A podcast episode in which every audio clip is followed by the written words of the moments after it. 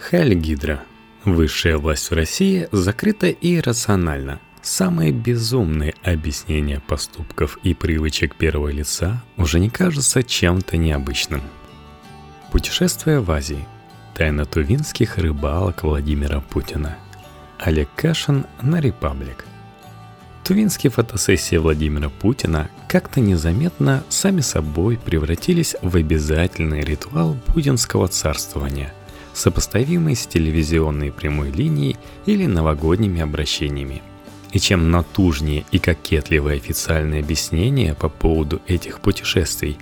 Сейчас, например, это была остановка по дороге в Благовещенск. То есть нам предлагается поверить, что если бы Путину не нужно было бы по делу на Дальний Восток, то и без Тувы, и без Щуки он смог бы обойтись. Тем очевиднее, что этот ритуал имеет для Путина какое-то особое значение. Путешествуя в Азии, ночуя в чужих домах. Зачем-то он это делает? Проще всего объяснить тувинские практики желанием произвести впечатление на россиян накануне президентских выборов. Но вряд ли кто всерьез скажет, что фотографии с голым торсом или видео с щукой могут добавить Путину сколько-нибудь голосов – которые и так ему, в общем, обеспечены. Более того, отправляясь фотографироваться в Туву, Путин не может не понимать, что он едет в том числе и за насмешками аудитории, отечественной и зарубежной, которая всегда охотно подхватывает разговор на таблоидном языке и начинает выяснять, как сильно Путин растолстел по сравнению с прошлым разом и почему у него на груди нет волос. Не растут или удаляют – После прошлых тувинских фотосессий западная пресса называла Путина гей-иконой и вспоминала фильм «Горобатая гора». То есть имиджевые приобретения в результате таких путешествий почти гарантированно окажутся спорными. Но несмотря на это, Путин снова и снова упрямо летит в Туву, обнажается там, потом показывает получившуюся картинку всей стране по телевизору. Единственное, что разгадывается почти точно, тема щуки. Щукой у Путина получилось не очень удачно в один из прошлых приездов. В 2013 году в официальных отчетах речь шла о 21-килограммовой рыбе. Но процесс ее вылова Путин описывал сам, на словах. Первая моя такая щука, должен признаться по-честному, долго мы за ней гонялись. И взяла она хорошо, но не заклотила – я боялся ее дернуть слишком, чтобы не оборвала губу себе. И звучало это как хрестоматийный завиральный рассказ на рыбалке, над которым логичнее посмеяться, чем поверить ему. Сейчас, когда преследование щуки Путин сам снимал на камеру GoPro, уже понятно, что недоверие аудитории 4 года назад Путина задело. И свои выводы из прошлой неловкой ситуации он сделал. Ошибок повторять не намерен – Разумеется, Тува — это Сергей Шойгу. По большому счету, если бы из этой республики не происходил самый знаменитый российский министр, повода вспоминать о ней в федеральном информационном пространстве было бы еще меньше, чем сейчас. Для Шойгу Тува больше, чем просто малая родина. Фактически, поездка в Туву – это поездка к Шойгу в гости. Министр сопровождает Путина в каждом таком путешествии – если говорить об этом на всегда актуальном языке борьбы башен, то более наглядной демонстрации усиления группы Шойгу не существует. Сколько бы ни было у Владимира Путина фаворитов, такой публичной близости у него нет ни с кем. Или наоборот, реальные фавориты остаются в тени, а человек, сопровождающий в таежных прогулках, это не более чем егерь, пусть и беспрецедентно высокопоставленный. По крайней мере, было бы наивно предполагать, что если у Путина нет обнаженных фотосессий с Игорем Сечиным, то Сечин менее влиятелен, чем Шойгу. Видимо, все-таки реальное влияние измеряется как-то иначе.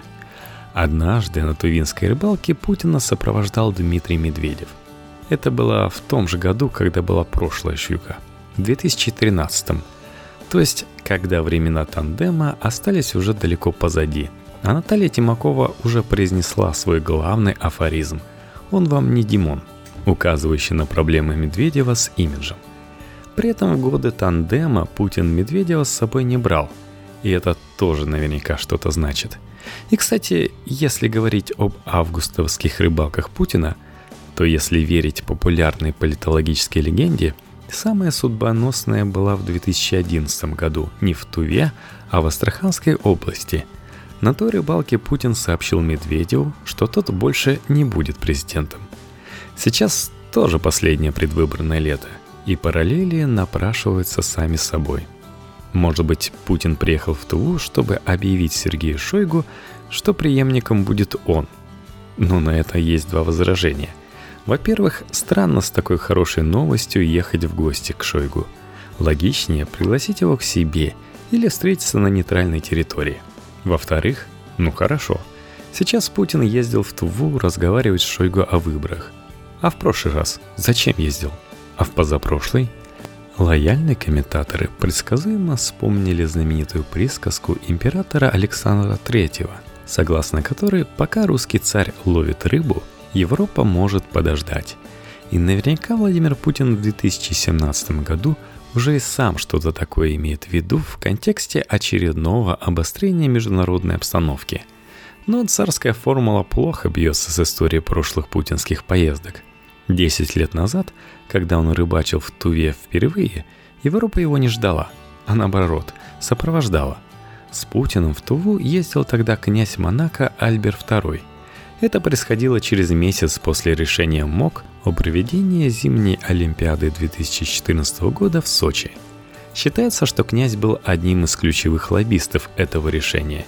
И та, первая рыбалка, не носила никакого конфронтационного характера – Полуголый Путин десятилетней давности был открыт миру и дружен с западной элитой. Никакого Европа подождет. Все строго наоборот. Как видим, все ходовые версии поездок Путина в Туву не работают. Тувинские рыбалки не имеют электорального или пиаровского смысла. Более того, они дают повод для насмешек над Путиным, в том числе довольно болезненных – также нет оснований делать из этих рыбалок хитрые политологические выводы. Прошлых эпизодов достаточно, чтобы понять, что никаких политических новостей, в том числе связанных с Шойгу, Путин из Тувы не привозит.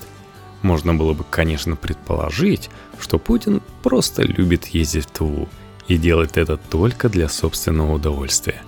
Но если бы это было так, то не было бы нужды делать рыбалки публичными – более того, в книге Михаила Зыгоря «Вся кремлевская рать» утверждается, что однажды Путину пришлось трижды переплывать холодную реку только для того, чтобы получился эффектный кадр заплыва. Очевидно, объяснение должно быть каким-то другим и, вероятнее всего, экзотическим.